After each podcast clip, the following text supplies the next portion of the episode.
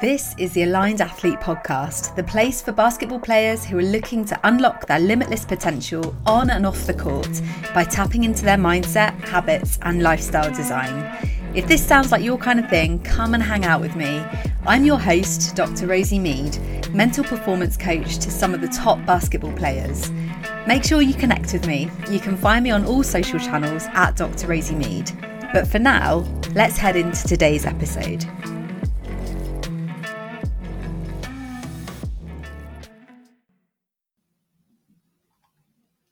Hi, I think I'm live on all channels.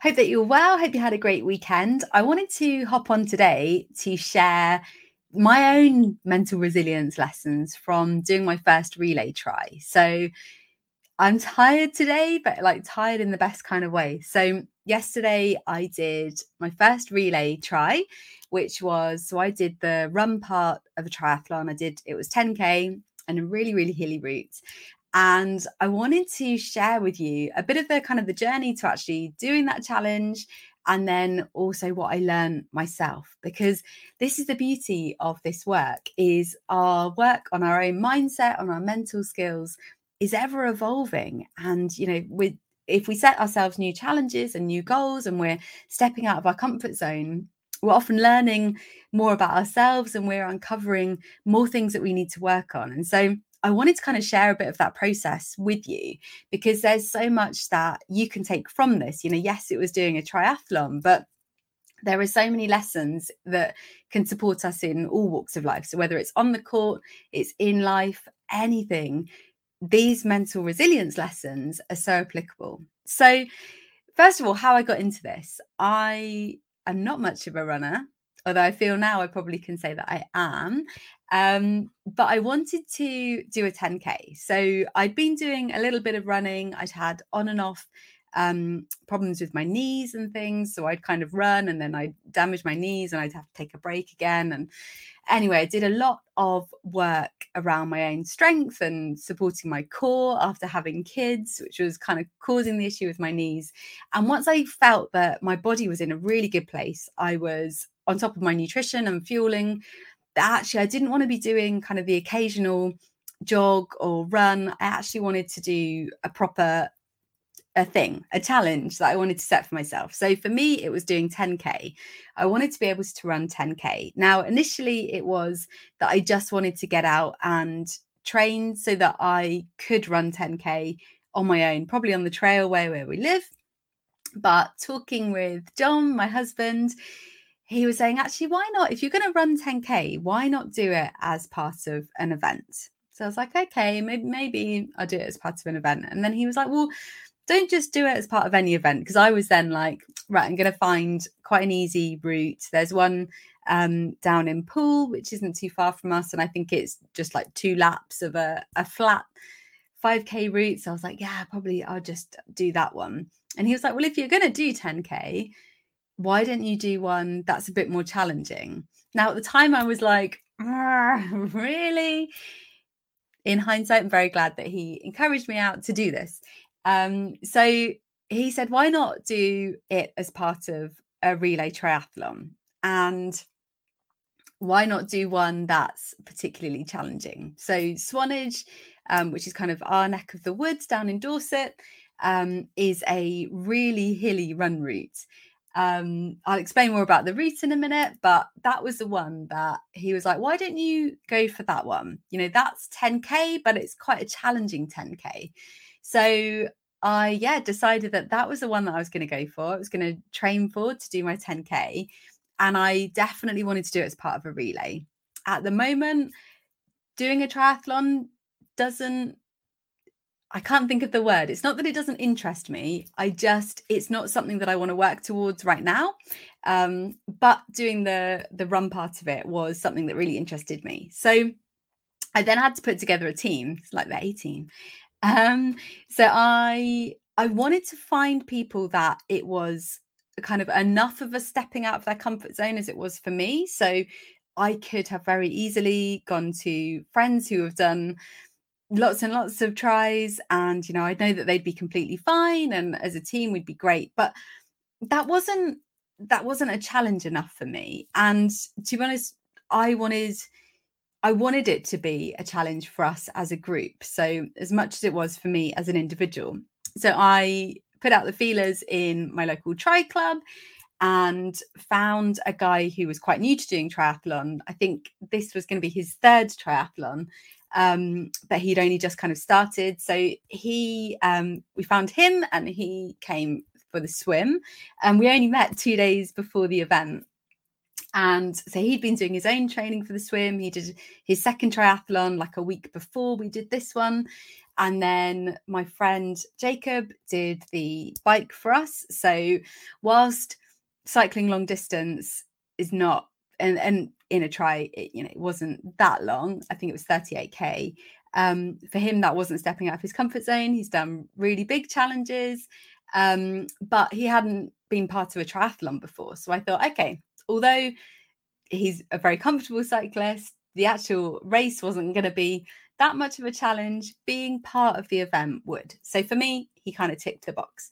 So so that was kind of getting the team together but you know that was the easy part getting the team together. The training for me some of the lessons that i learned about mental resilience along the way of training for this was that you're not going to have motivation every day. And so and there there were plenty of days where i just couldn't be bothered. I i'd much rather stay at home. I'd much rather work. I'd much rather talk to you talk to my clients and uh, it's it's very hard sometimes to tell yourself that it doesn't have to be all or nothing. It didn't have to be that I was going for a run and therefore not working at all. You know, it's finding that alignment, finding that mixture. So I sometimes just had to dig deep into commitment and remind myself that just like the sooner you get out, the sooner it's done. And I had a great training plan from my coach Britt. So I was following that plan and some some uh, days were longer um, I was going to say races, longer runs than others. Some were like interval training. So she made the plan really interesting. And therefore, it was then down to me to just sometimes just put on the trainers. You know, often that can be like the hardest part is just getting out of your own way and getting out of the door. Now, sometimes John would have to actually really nudge me out because I'd be saying all these things out loud you know, just finding different excuses and, oh, well, now I've missed the boat, you know, now we're going out as a family or whatever, and I can't go for a run. Whereas actually, if I just got out the door in the first place, I'd have got it done. And the sooner I was out, the sooner I would have got it done. So that was a, a big thing was the motivation and leaning into the fact that I'd committed. I think I'd been training for this for a while before we actually entered as a team. I think when we entered as a team, I found that motivation to get out was that bit easier. It wasn't easy completely, but it meant that I had that commitment because I'd I'd put us forward as a team. I'd paid, we were locked in. So that meant that I had that deeper connection with that commitment and I didn't want to let the team down. So all of a sudden this challenge wasn't just me, this was a team event. And so I wanted to put in my best effort because I didn't want to let the team down. So that that really helped to increase that motivation. Um, one thing that I was a bit worried about was getting lost. So I, for my own kind of just reassurance, I wanted to do the race route beforehand. So I did the actual um, route maybe about a month, six weeks before. Um, and that was great because one, it was a really hot day. So conditions, I kind of I had a feeling that uh, yesterday might have been quite hot. So conditions were good for me to get used to being out. Um, but also I was on my own. I, although I had a bike computer, I got lost and I added on 2K onto my run. Um, and then I had to come back up a hill and it was so kind of, you know, hard in the legs. But what that kind of doing that run beforehand meant that I knew that would be like the hardest it would ever be. You know, I'd made it a 12k run. Um, there were no marshals there. I knew on the day would be signposted, but even though I had that kind of logically in my head, you know, this will be the hardest it will ever be doing it on your own. You won't get lost because there'll be marshals, there'll be signposts, you'll see other runners. Even though logically I knew that, I still found in my mind I was still had that niggling doubt, even kind of on the day that you know what if you get lost? What if you add on extra on the day? And then you you're going to let the team down. You know that was a big thing that kept coming up was what if you're really slow and you let the team down? And you know and as a team no one would we just all wanted to finish it. We had an, a rough idea of kind of the times um, and actually we were so much better than the times that we'd anticipated. But for us we'd really made it clear that it wasn't about the time. It was about finishing it and it was yeah the challenge as a team getting this done. So you know that was one of my worries was about getting lost. Um, another one now i'd say imposter syndrome. Um, it's not quite imposter syndrome, but because I've worked outside of basketball, I've worked with a lot of triathletes. I was a mental resilience coach for Andy Stone, who holds a Guinness World Record in triathlon. Part of me was like, oh, I'm just doing the run. You know, although although 10K was a huge challenge for me, and it was a really hilly route and it, it was a challenging course. The part of me was like, oh, it's not enough of a challenge. You're not really doing the whole tri. Um, and even on the run, people would be like, "Woo, like well done, you know, you're doing really well." And I'd be like, "Yeah, but I'm only doing the run." And uh, that was a weird, like, catching my own talk on that. I was like, "Why are you, why are you like belittling the fact that you're doing this bit?" Because actually, that for me was a huge challenge. It wasn't easy at all. Um, so that was kind of interesting in terms of like when you become an observer of your thoughts. It's like, oh, why was that coming up? Um, so the kind of the fact that yeah it wasn't enough of a challenge. Um, another thing that i was often worried about was not that i wasn't going to be fast enough you know i said before kind of that worry about letting the team down wasn't going to um, be as kind of yeah as fast as i'd anticipated that it would be. So those were the kind of the the mindset things that were going on like during training but also during the race as well. Um, there was stuff around organization so that was really interesting Saturday night. So I'd obviously done loads and loads of prep physically. I was prepared. Saturday, I went out for a 4K run, just kind of easy runs, just get my legs um, ready and just, yeah, keep them going. But in terms of organization, that kind of went out of the window. So Saturday night, I wanted to get an early sleep, needed to be up at four, ended up getting less sleep than I do normally because I was fanning around packing all my different things and getting things ready and remembering like oh i need this i need needed my id for registration like really small stuff that i was like oh if i'd been on top of it beforehand that wouldn't have happened. And again thinking i'm only doing the run and i'm kind of yeah trying to get all of these things ready you know? Other guys are doing the whole thing and they're they've got to kind of pack and, and get ahead. So that was interesting just from you know as a mental performance coach i do a lot around organization and time management. But it was quite easy to see how that ended up becoming like the last thing on my mind um, on the day because I just became so focused on the physical side. So also to show that we're all human and these these stuff it comes in. So it's really good to share it because I can share my own experience and kind of in hindsight, what I would have done was to get prepared earlier, get my bag ready much earlier so that I wouldn't have had that kind of rush and then it became like a rush to get some sleep in which is obviously counterproductive because you're rushing around adrenaline's going up and you're not going to sleep very well which is kind of what happened. Also a bit of a mindset wobble. Mental wobble was uh, on the day before because i hadn't again hadn't checked. I just assumed we were allowed uh, AfterShokz. So i've got like bone conducting headphones that like they don't go in the ear they go over the ear so you can hear people around you. Um, I just assumed that they'd be okay. But then the night before, I thought I'd double check and discovered that they're not allowed in this race. So that was like, oh, I mean, that was a bit of a blow, being honest, because I wasn't prepared for that. And I always run with music. That's my, I mean, if you know, like that's my background is music and sports psychology. And that's always my motivator to just get me going. So that was like, okay, that's completely out of my control, which, you know, I teach about controlling the controllables. That was out of my control. And I also wasn't prepared to um, try and break the rules by smuggling my headphones in. Um, as rebellious as I can be, I was like, no, because imagine if there were photos, there were loads of photos taken.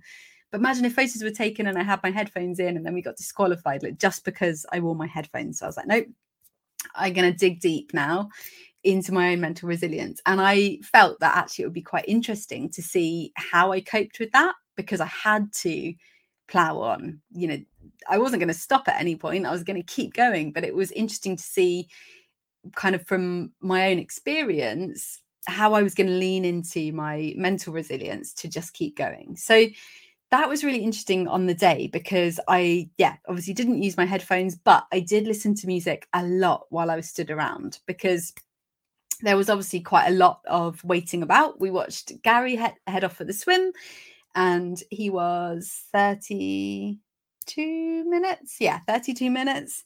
Um, he anticipated that he'd be 35 to 40 minutes. So that was amazing.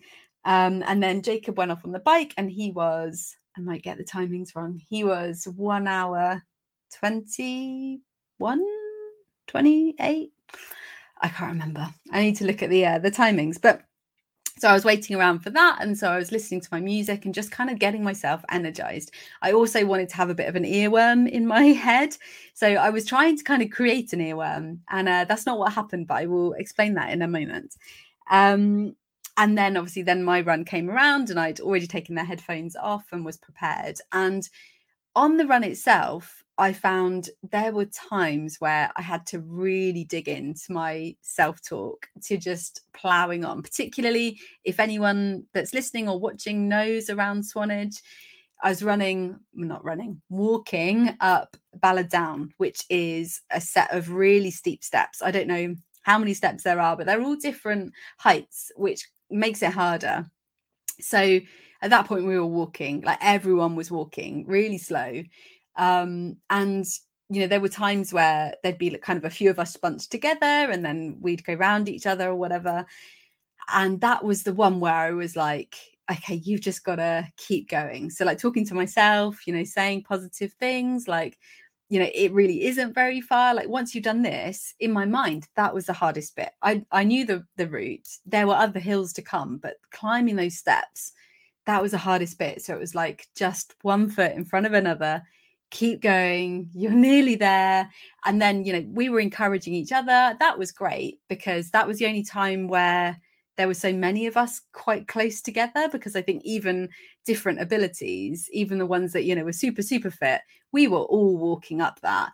And so we were encouraging each other you know you're amazing. We're so close. You're doing really well. Like we'd just be kind of cheering each other along um, and so that that was really good leaning into my own mental resilience but also leaning into encouragement and being able to encourage others too.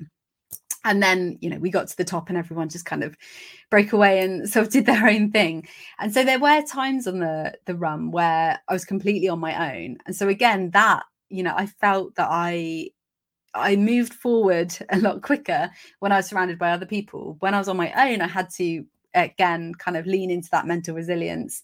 I did have an earworm going around in my head. So one that I've used in my playlist when I'm running was Misery Business by Paramore. And so just a snippet of that kept going around in my head um, and just kind of kept me going.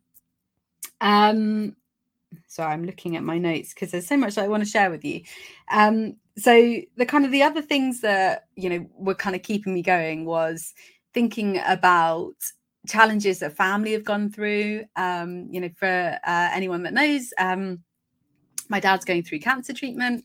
And so that was a kind of, you know, this compared with that is nothing. So you can do this, you can do this run. Like physically, you are fine. Um, so that that kept me going, wanting to do that and thinking about family, you know, getting closer to the end.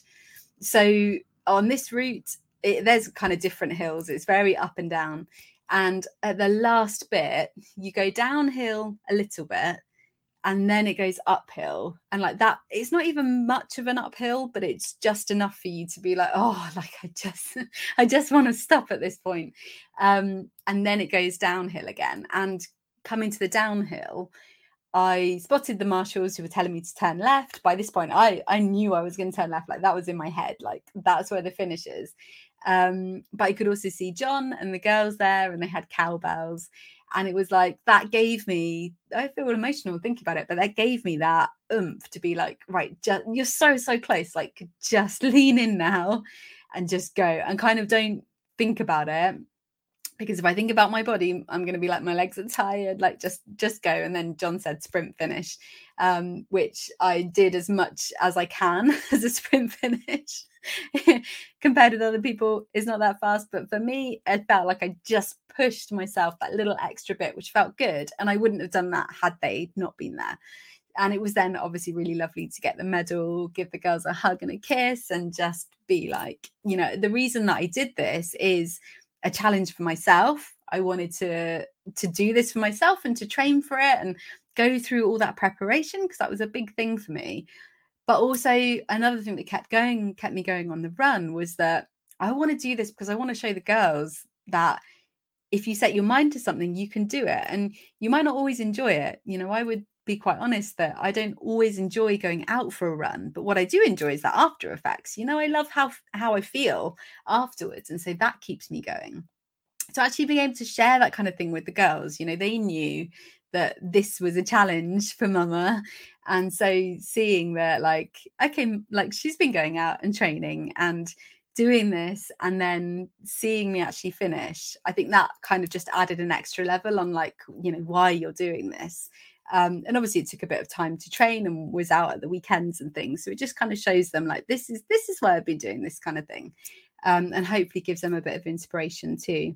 So sorry my reMarkable has turned off with my notes.